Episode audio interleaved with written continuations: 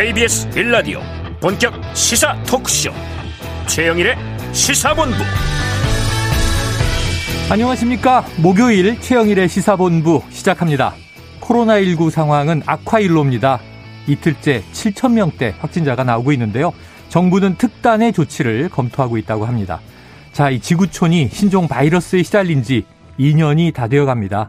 앞으로 얼마나 더 갈까? 우리 모두 지긋지긋한 마음인데요 자, 그런데요, 역사적으로 더 오래된 사회적 바이러스도 있습니다. 바로 부패라고 하는 것입니다. 자, 부패. 자연과학에서는요, 미생물이 유기물을 분해하는 현상. 그런데 이 과정에서 악취가 나기 때문에 우리는 그냥 썩는다. 이렇게 이야기를 하죠. 자, 사회과학에서는 이 부패를 공적 권한을 남용하여 사적 이익을 취하는 것을 말합니다. 흔히 듣죠. 뇌물, 횡령. 지금도 우리가 듣고 있는 각종 비리들인데요. 이 사회적 바이러스는 사라지지도 않고 오늘도 뉴스에 나오지만 우리가 둔감해진 것은 아닌가 싶습니다. 자, 오늘이 유엔이 정한 세계 반부패의 날입니다. 자, 우리나라는요, 국민권익위원회가 공익신고의 날로 정하기도 했습니다. 코로나19도 부정부패도 빨리 다 사라졌으면 좋겠습니다. 최영일의 시사본부 출발합니다.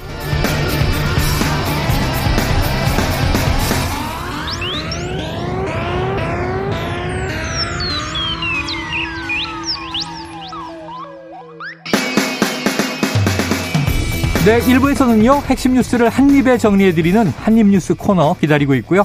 2부 10분 인터뷰, 2030 세대를 대변하는 과학 청년 인재, 더불어민주당 전국민 선대위원 송민령 뇌과학자와 이야기를 나눠보겠습니다. 이어서 각설하고 시즌2, 오늘도 뜨거울 것 같고요. 경제본부도 준비되어 있습니다. 한 입에 쏙 들어가는 뉴스와 찰떡궁합인 디저트송 신청 기다리고 있거든요. 오늘 뉴스에 어울리는 노래가 있으면 문자 샵 9730으로 자유롭게 보내주시기 바랍니다. 오늘의 디저트송 선정되신 분께는요. 별다방 커피 쿠폰 보내드립니다. 짧은 문자 50원, 긴 문자 100원입니다.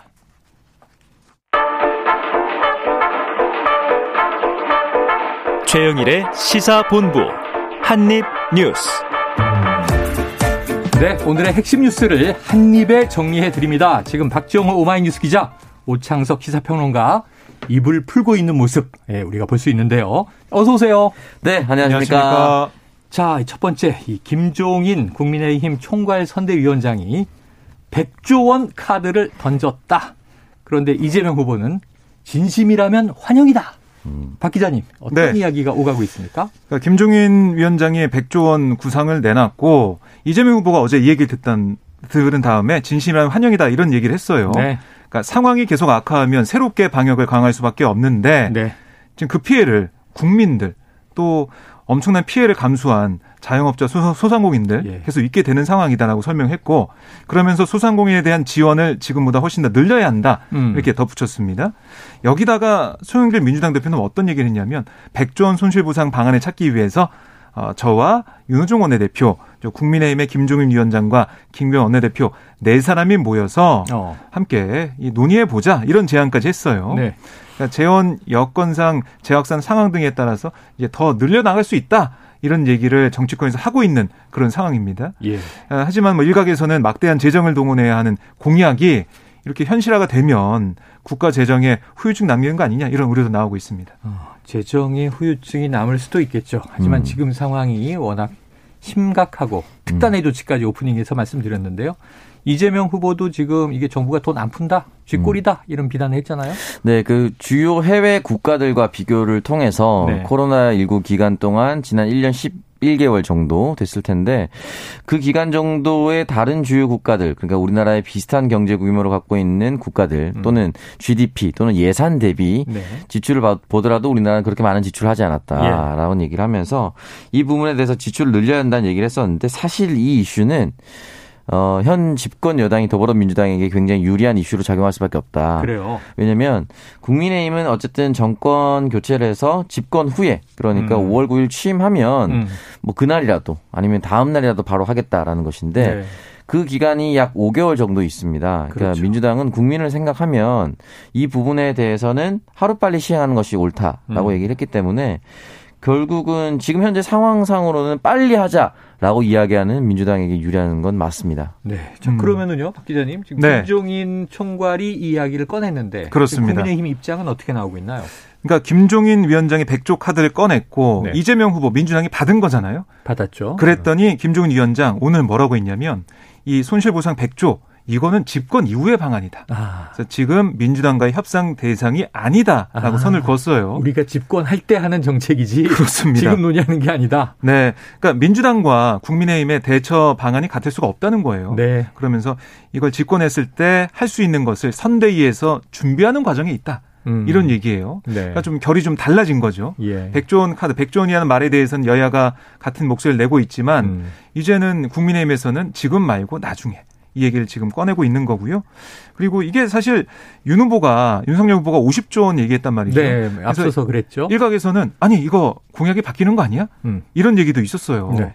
100조로 바뀌는 건가? 그랬는데 이게 어제 들어보면 이양수 국민의힘 선대위 수석 대변인이 언론에 문의가 많았다는 거예요. 어. 그걸 받고 입장하에 냈는데 자영업자 피해 보상과 관련한 윤석열 후보의 공약은 50조 원 투입이다. 네. 그러니까 음. 이게 100조 원 얘기가 나온 건 앞으로 더 상황이 악화됐을 때 음. 그것까지 보고 100조 원 얘기를 한 거다. 늘 수도 있다. 수습에 나섰습니다. 그러니까 뭐 김종인 어, 이 공약이 다르고 윤석열 공약이 다른 거 아니냐 음. 이런 얘기가 좀 나오니까 좀 이거를 아 그건 아니다라고 수습을 하는 모양이에요. 예. 이게 이제 김종인 네. 비대 총괄선대위원장이 음. 지난 총선 때부터 100조 원 얘기를 아, 했었습니다. 지난해부터. 네, 총선 때부터 100조 원대 규모를 얘기를 했었는데 중요한 건 이제 이양수 대변인이 얘기하는 거는 추가 50조고 네. 김종인 총괄선대위원장이 얘기하는 건 우리나라 총 예산 규모에서 음. 다른 세출을 좀 조정을 해서 네. 다른 곳으로 보낼 것을 이제 100조를 만들어서 출렴을 해서라도 네, 출렴을 해서 100조를 만들어서 이걸 투하하겠다라고 얘기를 했었거든요. 어. 어쨌든 규모 면에 있어서는 아마 실제로 세출 규모를 따져봤었던 정부에서 장관도 해봤었던 김종인 총괄선대위원장이 또 뚜렷하게 알 수 있을 거라고 네네. 생각하고 100조를 출연해 산다고 했다는 것은 결국 어디를 뺄 것인가가 굉장히 중요한 부분이거든요. 네. 이 부분이 만약에 나왔을 때 국민적 동의를 얻는다면 뭐 가능한 것이고 음. 그렇지 않다면 좀 쉽지 않은 것이죠. 그렇죠. 국민들 입장에서는 이제 숫자가 100조 그럼 귀에 쏙 들어오니까 네. 많은 분들이 이제 김종인 총괄 선대위원장이 전면에 나서게 되면 음. 언론을 주도할 것이다 그랬는데 네. 숫자로 벌써 그렇고 그렇습니다. 지금 이제 민주당은 집권 여당이니까 네. 그 주도권을 가져오려고 지금 음. 하는 거고. 자, 아. 이제 또 윤, 그 윤석열 후보의 입장이 앞으로 주목이 될 것 같은데, 네. 지금 아니나 다를까, 또 김종인 총괄 선대위원장은 통합정부론을 꺼낸 것 같아요. 네. 윤 후보 그, 입장은 어때요? 그러니까 김종인 위원장이 뭐라고 했냐면, 김 위원장의 예. 통합 정부가 뭡니까? 네. 그러니까 홀로 모든 걸 독식해야 한다는 사고를 버리고 음. 협치 내지는 통합적인 사고 방식으로 다양한 사람을 굉장히 다방면에서 골랐어야 어, 한다. 어, 이런 얘기를 했어요. 네. 그래서 민주 통합 정부를 만들어야 된다. 음. 이런 얘기를 한 건데 그러니까 이 실제로 보면은 야당 인사라도 유능한 발탁하는 음. 뭐 탕평, 거국내가 네네. 이렇게도 볼 수가 있는 거죠. 음. 그러니까 문재인 대통령이 후보 시절 협치한다고 했는데 그게 하나도 안 지켜졌다. 그래서 이런 극단적인 갈등이 있다라는 음. 게 김종인 위원장의 생각이고 음. 그걸 없애려면 이 통합, 그러니까 같이 정부를 만들어 가야 된다 이런 얘기를 한 음. 거예요. 그러니까 그 반면교사를 지금 정부에 대해서 반면교사 삼아야 된다 이런 건데 사실 실질적으로 봐도 만약에 윤석열 후보가 당선된다고 하면 민주당 의석은 그대로입니다. 음. 아, 그렇죠, 그렇죠. 169석이에요. 네네. 다수당이니까. 네. 그래서 국회에서는 아무것도 안 되는 상황이 될 수도 있거든요. 결국에는 협치를 하고 뭔가 함께 논의해야 되니까 지금부터 민주통합정부 좀 내걸고 가자 이런 음. 얘기를 김정인 위원장이 하는 거예요. 아, 상당히. 지금 뭐 독일 같은 경우가 네. 포스트 메르켈 네. 슐츠 총리가 취임했는데 연정이라서 음. 신호등 좌우가 다 모여서 이제 색깔 당, 당 색깔로 보니까 이제 신호등 네. 연정이다. 자 그런 거국 내각으로 간다. 어. 윤 후보 입장은 뭐예요? 네, 윤 후보가 어제 기자들이 물어봤습니다. 여기에 네네. 대해서. 물어봤더니 대선 승리 뒤에 생각해볼 문제다라는 얘기를 아, 했어요. 아, 네. 약간 미뤘네요. 네, 그러니까 지금은 선거 과정이기 때문에 저희가 열심히 국민들에게 지지를 호소하고 어. 그리고 나중에 저희가 선거에서 승리했을 때 국정을 담당하게 되면 네. 뭐할 거다 이렇게 좀 마이크를 흐렸어요. 어. 정확히 얘기도 안 했고 음. 흐렸기 때문에 제가 볼 때는 이 국민 통합 정부, 그러니까 뭔가 좀 나눠 가지는 그런 정부에 대해서는 네. 윤석열 후보가 별로 생각하고 있지 않지 않나 이런 생각이 들었습니다. 이거 이거 우려하던 대목인데 지난 주말을 거치면서 왜 이준석 대표의 자맹이 네. 그래도 이제 대타 여부로 끝났잖아요. 네. 그러고 나서 부산 유세 때 어 윤석열 후보가 보여야 되는데 음, 음. 이준석만 보이네 그랬는데. 네. 아니 출범식 하자마자 이제 김종인 총괄만 어, 예. 보이네 이런 얘기도 나와요. 음. 그러니까 왜 그러냐면 김종인 위원장이 어떤 얘기를 하게 되면 음. 그게 뭐 보도가 많이 돼요. 왜냐하면 백조 원 보셨죠? 네. 또 민주통합정부 보셨죠? 우리 언론이 주목하게 되고 또 처음 보게 되는 단어나 개념이 나온단 말이죠. 음. 그러니까 그걸 들으면 기자들은 그것도 보도를 하겠지만 뭐 당사자인 후보한테 물어봐야 되잖아요. 예, 대통령 후보는 윤석열 후보인데. 그렇습니다. 그 물어보게 되면 거기에 또 답변에 따라서 뭐라고 또 얘기가 나오고. 네. 그러니까 김종인 위원장이 아젠다를 던지고 네. 거기에 대해서 윤석열 후보가 코멘트하는 음. 뭐 그런 모습이 되고 있어서 지금 언론들이 볼 때는 좀 김종인 위원장이 더 부각이 될 수밖에 없는 상황이고 네. 후보가 좀 잘 안 보인다는 그런 얘기가 나올 수밖에 없습니다. 자 평론가님 네. 이거 저 국민의힘에 빨리 컨설팅 좀 해주신다면요. 아, 저는 이제 어느 정도 개인 플레이가 예측된 부분인데 음. 이 정도는 어느 정도 윤석열 후보가 받을 수 있겠지라고 김종인 선거선대위원장이 얘기하지 않았을까. 아, 음. 왜냐면 100조를 주겠다, 50조를 주겠다. 결국은 국민의 마음은 더 크게 자영업자를 돕겠다라는 쪽으로 기울 수밖에 없거든요. 어. 근데 윤석열 후보가 강하게 나서서 아이 100조 못 줘, 50조 이렇게 얘기할 수가 없습니다. 그렇죠. 음. 그렇기 때문에 이걸 거부할 수 없는 것이고 통합 정부도 조금만 생각해 보면 될 문제이기 때문에 네. 크게 반대할 수 없는데 제가 통합 정부를 딱 던졌을 때 아 김종인 총괄 선대위원장은 참 진짜 이면의 색깔까지 잘 감추면서 얘기를 잘한다. 어. 음. 윤석열 후보는 이거 던진 이후에 전혀 이해를 못하고 있다라고 느꼈던 게 뭐냐면 어. 하나는 노태우 정권 때 청와대 경제수석을 한 김종인 총괄선대위원장은 네. 여소야대 국면이 얼마나 힘든지 잘 알고 있습니다. 아, 네, 음. 네. 이게 첫 번째 이유가 될 음. 것이고 두 번째는 뭐냐면 이게 저 더 클 것 같은데 우리 정권 교체하면 우리 혼자만 할 거 아니야. 음. 민주당도 같이 할 건데 음. 민주당에서 넘어오고 싶은 사람 넘어와. 아. 라는 사인입니다. 시그널이다. 사실상의 정계 개편 사인을 민주당 당원들, 의원들한테 주고 있는 거예요. 아. 이게 좀 훨씬 더 큰 의미라 보거든요. 네네네. 지금 이용호 의원 데려왔잖아요. 어. 물론 무소속이긴 했었지만 네. 더 문호를 개방 많이 하겠다라고 음. 했거든요. 그럼 통합정부는 민주당과의 어느 정도 연정도 있지만 민주당에서 그냥 의원은 그냥 데려오는 것도 가능합니다. 네네. 실제로 금태섭 전 의원 같은 경우는 민주당에서 있었던 사람이잖아요. 음. 앞으로 이런 사람들을 더 열어놓을 수 있다라는 메시지를 주고 있는 거고 네. 윤석열 후보가 제가 조금 이런 표현 좀 그렇지만 조금 더 똑똑했으면 그대로 따르겠다라고 하는 것이 저는 맞았다고 봅니다. 어. 그래서 일단은 정권 교체를 하고 나서 수권 정당 그리고 집권 정당으로서의 능력을 보여주고 난 후에 얘기해도 되거든요. 네. 근데 지금 와서 이제 바로 어 말끝을 흐린다는 것 자체는 당장 뭔가 내주고 같이 하고 싶지 않은 겁니다. 네. 음. 그러면 사실은 집권하기 힘들어요. 그 민주주의의 화신이라고 부르는 김대중 대통령도 음.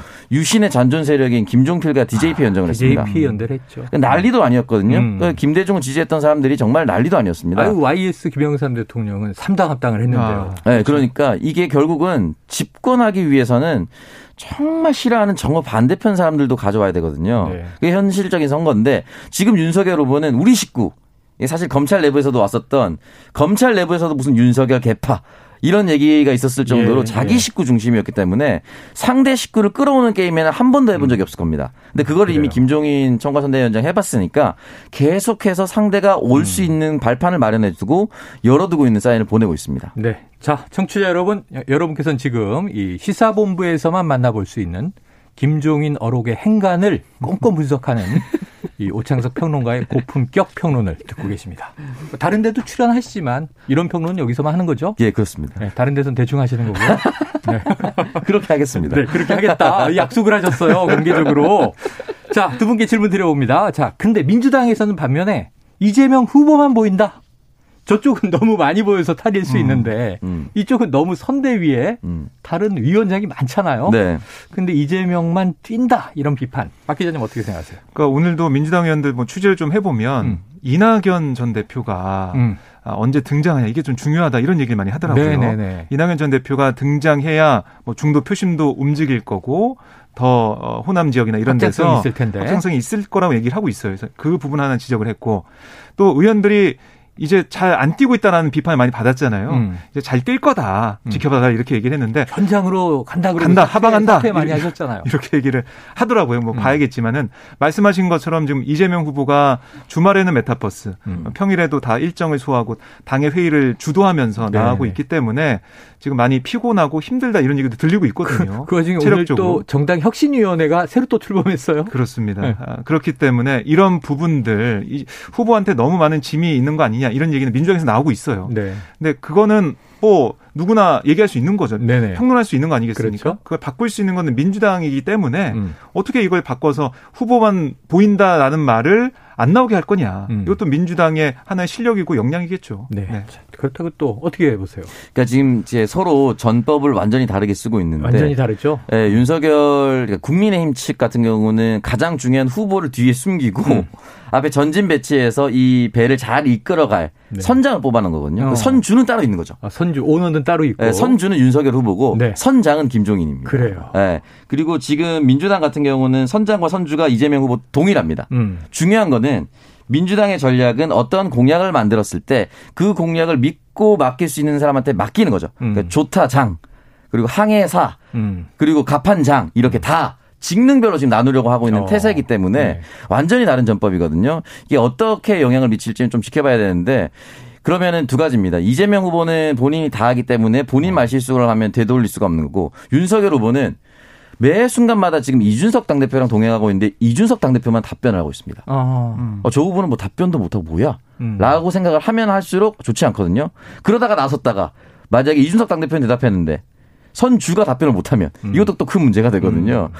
그렇기 때문에 여기에 대해서 좀 다른 전법을 쓰고 있는데 어떻게 될지 조금 더 지켜봐야 될 것 같습니다. 아직 야. 각 후보의 뚜렷한 대표 공약이 안 나왔습니다. 아주 좋은 비유예요. 머리에 쏙 들어오네요. 그러니까 네. 이제 선장과 선주를 함께 네. 맡아서 이제 음. 겸임하고 가는 민주당 네. 또는 선장 따로 선주 따로 국민의힘 어느 쪽이 더 효과적이겠는지 지켜봐. 음. 어, 조선왕 같아요. 선박왕 선박 사업을 하셨나 봐. 모르는 게 없는. 음. 자 지금 그런데 이 양쪽의 두 캠프의 이 정책이 좀 수렴하는 지점이 나타나고 있어요. 이재명 후보도 그렇고 윤석열 후보도 그렇고 지금 모두 다 사회적 약자를 강조하는 행보를 보이고 있다고요. 네, 뭐 청년들을 향한 행보, 음. 어 그리고 뭐 경제적인 그런 행보도 보이고 있고, 그다음에 어제 같은 경우는 이 장애인 관련된 네. 그런 일정도 있었고 그런 만남이라고 할까요? 그런 것들이 있었거든요. 음. 소개해 드리자면 이재명 후보가 어제 이 발달 장애인에게 편의점 매장 관리에 대한 직무 교육을 해서 어. 취업의 기회를 제공하는 국내 최초의 장애인 직업 훈련형 편의점 여기 찾아갔습니다. 네. 그래서 운영 현황도 보고받고 작업복을 착용하고 한 10분 정도 장애인 근무자들과 함께 뭐 일을 하는 그런 음. 체험도 했고요. 여기서 이 장애인 박모 씨한테 아, 얘기를 듣고 일을 배운 다음에 아, 뭐라고 했냐면 저도 심각하진 않지만 장애가 있는 사람 입장에서 음, 음. 우리 사회가 장애에 더 관용적이고 장벽 없는 이른바 barrier free 이런 사회로 빨리 전환됐으면 좋겠다. 네. 이렇게 설명을 했어요. 음. 그러니까 사회적 약자의 문제 해결하기 위한 행보가 어떤 정책적 결과로 나올지 음. 좀 봐야 될 것 같고요.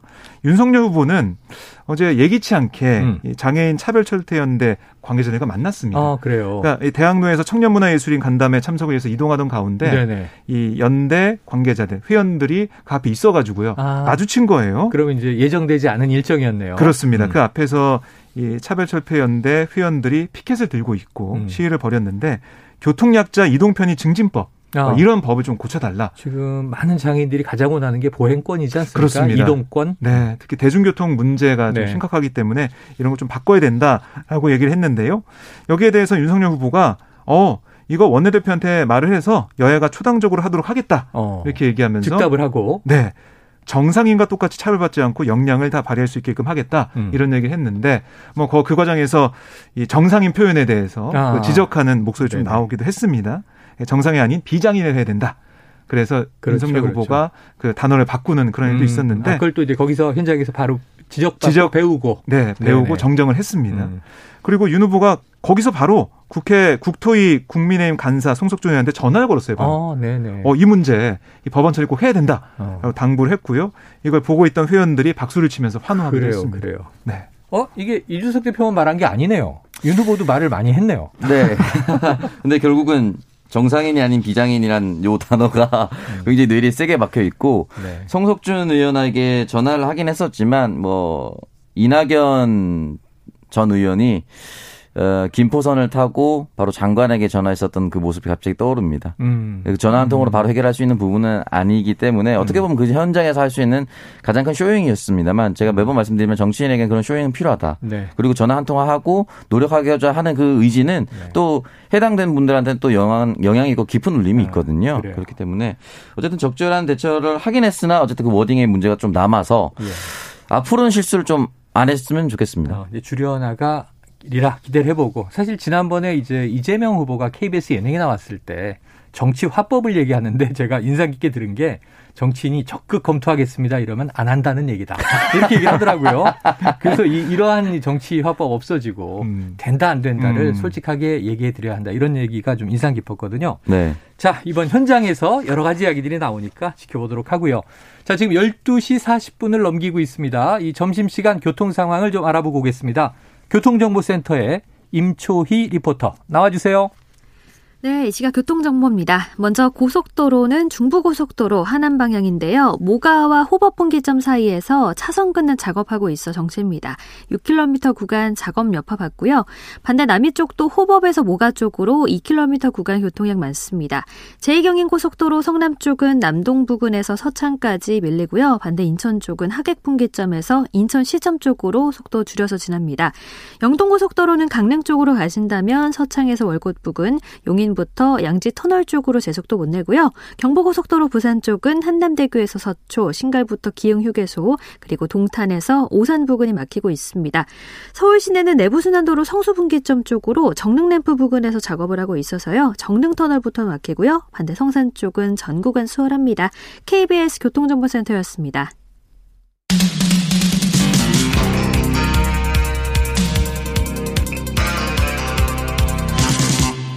최영일의 시사본부.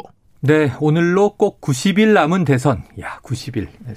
석 달인데요. 네. 대선 일정에서 한 열흘씩. 열흘이 하루 같아요. 그럼 한 아홉 밤 자면 대선이라는 얘기인데 연말 연시 지나고 크고 작은 이슈가 계속 나옵니다. 지금 어제도 잠깐 다뤘지만 국민의힘의 지금 선대위원장을 맡았는데 노재승 씨. 네. 지금 여러 가지 발언 논란. 음. 그런데 이제 거취 문제까지 갔어요. 음. 지금 거취 결정 국민의힘에서 나옵니까? 그러니까 어제 상황까지 보면 그러니까 윤석열 후보한테 물어본 거예요. 음. 노재승 공동위원장 어떻게 되는 거냐 네. 물어봤더니 선대위에서 검토 중이다. 어. 이런 얘기 했어요. 네. 그래서 어떻게 검토가 돼 있나 오늘 봤더니 이게 지금 알려진 바로는 노재승 위원장한테 자진 사퇴를 우회적으로 권고를 했다고 합니다. 네네. 아, 그런데 노 위원장은 거부하고 있다. 어, 이런 얘기고요. 자진 사퇴는 없다. 네, 그래서 오늘 아침까지만 해도 아 오늘 선대위 회의에서 뭔가 논의가 있지 않을까라고 싶었는데 예. 오늘 뭐 비공개 회의에서 별다른 논의가 없었다고 해요. 음. 지금 국민의힘의 모습은 이 상황을 좀 지켜보고 있다. 어, 그리고 더 정확히 말하면은 음. 어떻게 할지 지금 갈피를 못 잡고 있다고 보여지는데요. 어, 며칠째 지켜보고 있는데요. 네. 왜냐하면 이게 두 가지입니다. 하나는 이렇게 이게 자진 사퇴 권고를 거부했으니까 네네. 경질해야 되는데 아. 경질하게 됐을 때 후폭풍 어떻게 할 것이냐. 아. 특히 국민의힘에서 모셔온 거잖아요. 그렇죠. 청년 대표로 그렇죠. 또 소상공인 대표로 모셔온 건데 그런 사람을 그냥 이렇게 내친다고 하면 반발이 있을 거라고 생각을 하는 거죠. 이 부분이 음. 있고 또 하나는 이 당내에서도 아니 이게 무슨 문제냐. 권성동 오늘 선대위 종합지원 총괄본부장 기자들에게 뭐라고 했냐면 예. 본인이 사과했지 않냐. 공인 때 한 얘기도 아니고 어. 사인으로 한 얘기니까 앞으로 어떻게 행보하는지 지켜보자. 네네. 이런 얘기를 했다는 말입니다. 그래서 이런 여러 가지 것들이 좀 뒤섞이면서 음. 쉽지 않은 상황이다 이렇게 보여집니다. 오평론가님 어떻게 보세요? 이 상황을. 이게 결과적으로 어제 말씀드릴 때 정치인의 언어가 참 중요하다. 네. 정상적인 교육하면 바로 곧바로 네. 그 의미 교육을 받지, 받지 않은 사람들은 비정상적인 사람이 돼버린다. 네. 이런 얘기를 하면서 이제 비판을 저도 했었는데 지금 결과적으로 저는 좀 놀라웠던 것이 선대위 차원에서 또는 권성동 의원이 사퇴를 공고했는데 뭐 좀 안 한다라는 어. 메시지가 지금 나오고 있단 말이죠. 네네. 근데 사실은 이거 좀 말이 안 되는 것이 어. 여러 인사들이 윤석열 캠프에 위촉이 됐다가 그날 논란이 돼서 곧바로 강제 해촉되는 경우도 있었습니다. 네네. 뭐 김소연 변호사라든지 아. 여러 가지 경우가 있었는데 곧바로 날릴 수도 있음에도 불구하고 날리지 못하는 이유는 결과적으로 네. 날리면 안 된다라고 강한 힘을 가지고 있는 사람이 뒤에 있는 거 아니냐 음. 이런 얘기까지 지금 나오고 있습니다. 어. 근데 거기에 대해서 국민의힘이 답변을 내놓지 않고 있거든요. 이렇게 청년을 배려해 준 것인가? 라는 생각도 있지만 이 청년을 왜 그토록 보호해 주는가에 대해서. 아무런 답변을 내놓고 있지 않아요. 그리고 지금 분명히 역행하고 있거든요. 음. 윤석열 후보, 김종인 총괄선대위원장, 이준석 대표가 있었던 5.18과 관련된 행동, 위로하려고 하는 행동, 이용호 의원을 데려와서 호남 뭐 민심을 어루만지는 행동을 음. 이 노재승 선대위원장이 정말 정반대로 하고 있단 말이에요. 네네, 그렇죠. 근데도 불구하고 왜 지켜주느냐? 근데 사실 민주당 입장에서는 이제 기류가 좀 바뀌었습니다. 네. 민주당 지지자들은 음. 그대로 돌아.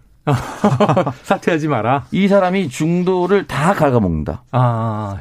국민의힘 찍고 싶다는 생각을 가졌던 내 주변 사람들도 노재승을 보면서 나는 국민의힘 윤석열 하면 절대 못 찍겠다. 네네.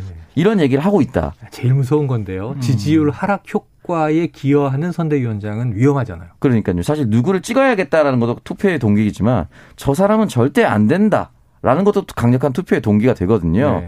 근데 지금 이 한 사람이 그렇게 하고 있다라는 것. 그리고 중요한 건 다시 말씀드렸지만 과거의 발언에 대해서 치기 어린 행동이었다 사과합니다라는 얘기도 아직 안 나왔습니다. 네. 이게 더 놀라운 거예요, 음. 보통은. 그렇기 때문에 사과도 하지 않았는데도 불구하고 왜 계속 데려가는지에 대한 음. 답변을 지금 보면은 국민의힘 주요 관계자들도 내놓지 못하고 있습니다. 네. 예, 이게 오래 가면 오래 갈수록 매우 좋지 않고 저는 결과적으로 음. 어, 이번 주 주말까지 나오는 여론조사, 네. 특히나 2030, 40 정도 여론 추이가 네. 음. 급격히 빠진다. 그러니까 음. 유의미하게 빠진다. 음. 라고 했을 경우에는 결국 네. 주말을 넘기기 어렵다고 봅니다. 주말 내일입니다. 내일을 네. 넘기기 어렵다. 네, 일요일 전에. 뭐 토, 일 포함해서. 자, 그런데 뭐 노재승 이제 위원장은 어제 방송에도 나왔고 아까 말씀하신 대로 뭐 과거 발언에 대한 사과보다는 주로 해명을 했고요. 네. 음. 그리고 오히려 이제 사인일 때 발언한 게 문제라면 이재명 후보가 사퇴해야 된다 이렇게 음. 역공을 펼치기도 했는데 조금 전 12시경입니다. 한 40여 분 전에 지금 YTN 보도를 보니까 지금 오늘 이준석 대표 권성동 사무총장과 비공개 3자 회동을 가졌고 당장 사퇴하기보다는 여론을 지켜보면서 예정된 음. 일정을 소화한다. 자, 주말을 이제 분기 분기점으로 보셨으니까 한 사나흘 기다려 봐야 될 것 같습니다. 자, 여기에 또 지금 이수정 공동선대위원장이죠. 국민 네. 윤석열 캠프에 합류한 지금 이제 이 배우자 논란이 있어요. 아까 음. 이제 뭐 윤석열 후보도 선주가 선장 뒤에 음. 따로 있다 이렇게 얘기했는데 또 지금 뭐 커튼 뒤에 있다 이런 표현까지 나온 내조는 하고 있다 음. 또 이런 얘기가 나오는 배우자 김건희 씨 언제 나오느냐 민주당이 계속 이제 또 문제 제기를 하고 있잖아요. 이 논란에 이수정 위원장이 국모 선거가 아니지 않느냐 네. 이거 어떤 얘기일까요? 그러니까 지금 김건희 씨에 관련된 의혹이 음. 보도가 되고 있고 여기에 대해서 논란이 좀 있습니다. 네. 국민의힘에서는 어, 법적인 대응하겠다라고 얘기하고 있는데 여기에 대해서 이수정 위원장이 한 인터뷰에 출연해서 음. 아니 우리가 누구를 뽑는 거냐. 지금 대통령 뽑는 거다. 음. 근데 왜 여성들을 가지고 이 난리 통속인지 잘 이해가 안 된다. 음. 대통령이 될 당사자가 하자가 있으면 큰 문제지만 음. 그게 아니라면 일단 두고 볼 일이다. 음. 아, 진실은 밝혀진다. 지금 의혹만 가지고 너무 선입견적으로 접근하는 건 편파적인 생각이 든다. 이렇게 네. 강조를 했고요. 그러면서 한 얘기가 그런 표현이 우리가 국모를 음. 선거하는 건 아니지 않냐. 이렇게 얘기를 한 거예요. 음. 그러니까 지금 당사자 일도 아닌데 네. 왜 배우자 일 가지고 이렇게 또 여성인데 음. 여러 가지 얘기를 또 하고 있냐 이런 비판을 한 겁니다. 그래요. 그러면서 제가 좀 의미 있게 본 거는 지금 여야 상황을 다 이야기를 했어요. 네. 조동현 교수 사생활 논란이 한 나흘 나오고 음. 어제 오늘은 또 이제 이 배우자 김건희 씨 얘기가 나오고 이 사회가 여성들에 대해서 이렇게 가혹하느냐 하는 비판을 한 거죠. 네, 그렇습니다. 그 여성에 대한 초점을 맞추면서 네. 어제 이제 인터뷰에 임했던 이수정 위원장의 발언이었습니다. 그래요. 자, 이 발언 우평로가님 어떤 대선판에 어떤 영향이 있을까요? 저희가 지금 일주일 내내 남성 노재승 씨에 대한 논란을 하고 있죠. 아, 아 그렇기 때문에 특별한 특정한 성별을 음. 가지고 검증을 하는 것은 아니다라는 말씀을 좀 전달해 드리고 네. 싶고요. 음. 성별과 무관하게 선대위에 포함된 사람들은 국민의 관심을 받고 음. 그 국민의 관심을 받을 만큼의 중요한 인사인가 음. 우리나라 정치를 이끌어갈 수 있는가에 대해서 논의할 수 있는 건 성별과 무관하다고 저는 말씀드리고 음, 싶고요. 음. 어, 조동현 교수의 사생활 논란도 가슴 아프고 저는 민주당이 대처를 잘못했다라고 비판을 했고요. 네네. 지금 윤석열 후보의 배우자 김건희 씨는 그냥 배우자라서 뭐라고 하는 것이 아니라 음. 배우자에 대한 논란이 불거졌었고 음. 뉴스버스란 매체를 통해서 흔히 말하는 과거에 어디에서 일했는가에 음. 대해서 어, 배우자 김건희 씨는 나는 그걸 할 시간이 없었다. 인터뷰에서 했죠. 이게 녹취가 음. 나왔지 않습니까? 음. 그리고 캠프에서도 아니라고 했고요. 음. 그러니까 아니라고 했는데 어떤 사람은 계속 맞다라고 얘기를 하니까 음. 결국은 검증을 할 수밖에 없고 만약에 누군가 한 명이 거짓말하면은 음. 거짓말 한한 세력은 분명히 국민들에게 많은 지탄을 받을 겁니다. 네네. 그것이 그 매체가 그 과거에서 거기서 일했다라고 하는 매체가 거짓말로 나올 경우 그 매체는 심각한 타격을 받아야 되고요. 음. 당연히.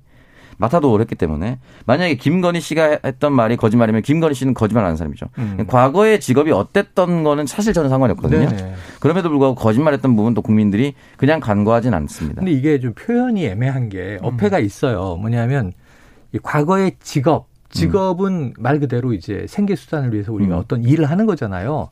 근데 우리 태권도 관계 단체의 그 실명으로 네네. 90년대에 내가 봤습니다 하고 얘기한 분이 음.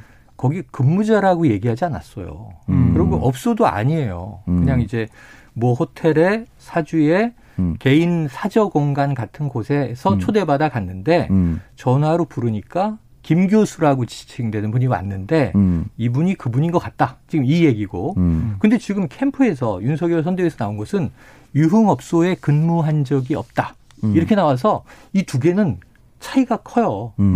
그래서 저는 어 왜 이렇게 답이 나왔고 유흥업소라고도 안 했고 종, 종업원이라고도 안 했는데 음. 왜 여기 직업적인 얘기가 음. 개입이 되지? 음. 그래서 그건 다른 얘기거든요. 네. 과거 행적에 대해서. 굳이 따지면은 다른데 아마 그 태권도 협회 관계자 안모 씨가 네. 얘기했었던 부분은 아마 우리가 방송에 좀 얘기하기 좀 힘든 네네. 네. 그 그 해당 종업에 가까운 것을 지칭하지 않았나라고 조심스럽게 추측해 볼 수 있지 네. 않을까. 추측해야만 하지 않을까라는 생각이 좀 자, 듭니다. 이건 이제 팩트가 좀 확인이 필요한 대목이라 네, 굉장히 좀 조심스럽기는 어려움이 있습니다. 네. 자, 이 부분은 뭐 앞으로 진행 상황을 보는데 어쨌든 오늘은 이제 이수정 위원장의 음. 이야기 공모 뽑는 선거는 아니지 않느냐. 이건 이제 청취자 여러분들 각각 판단을 하셔야 될 것 같아요. 그럼에도 네. 불구하고 청와대 제2부속실이 존재하는데 네. 영부인에 대해서도 국민들은 함께 평가하는 것이다. 음. 아니다. 대통령 후보만 평가하는 것이다. 음. 자, 이런 이야기가 오가는 상황이 됐습니다. 아, 자, 지금 이제 시간이 없어서 이 이야기를 깊이 다루지 못하겠는데 지금 아까 처음에 말씀드린 대로 오미크론의 해외 유입이 계속 추가되면서 지금 국내 감염은 16명 추가, 해외 유입은 6명 추가. 오미크론에 의한 확진자가 60명이 확인이 됐고요. 지금 검사 대상자는 아직 많습니다. 이틀 연속 7,000명대, 오늘도 7,100명을 넘기는 확진자가 나오면서 연발연시 비상인데 뭐 정부도 특단의 조치를 검토한다고 하지만 우리 모두 스스로 또 방역 잘 지키고 지금 청소년 백신 접종 논란이 있잖아요. 네. 근데 어쨌든 오늘 1시 반에 정부에서 설명을 한다고 합니다. 네, 1시 반 기다려 보죠. 방역 당국은 어쨌든 접종에 의한 이득이 부작용에 의한 문제보다 훨씬 이득이 크다 이렇게 얘기를 하고 있습니다. 자, 오늘 두 분 말씀 여기서 정리하죠. 고맙습니다. 감사합니다. 고맙습니다. 네. 자, 오늘의 디저트송 2214님 트와이스입니다. 취얼업. 정치권도 국민들도 모두 힘냈으면 합니다. 힘내시자고요. 이 노래 듣고 저는 입으로 돌아옵니다.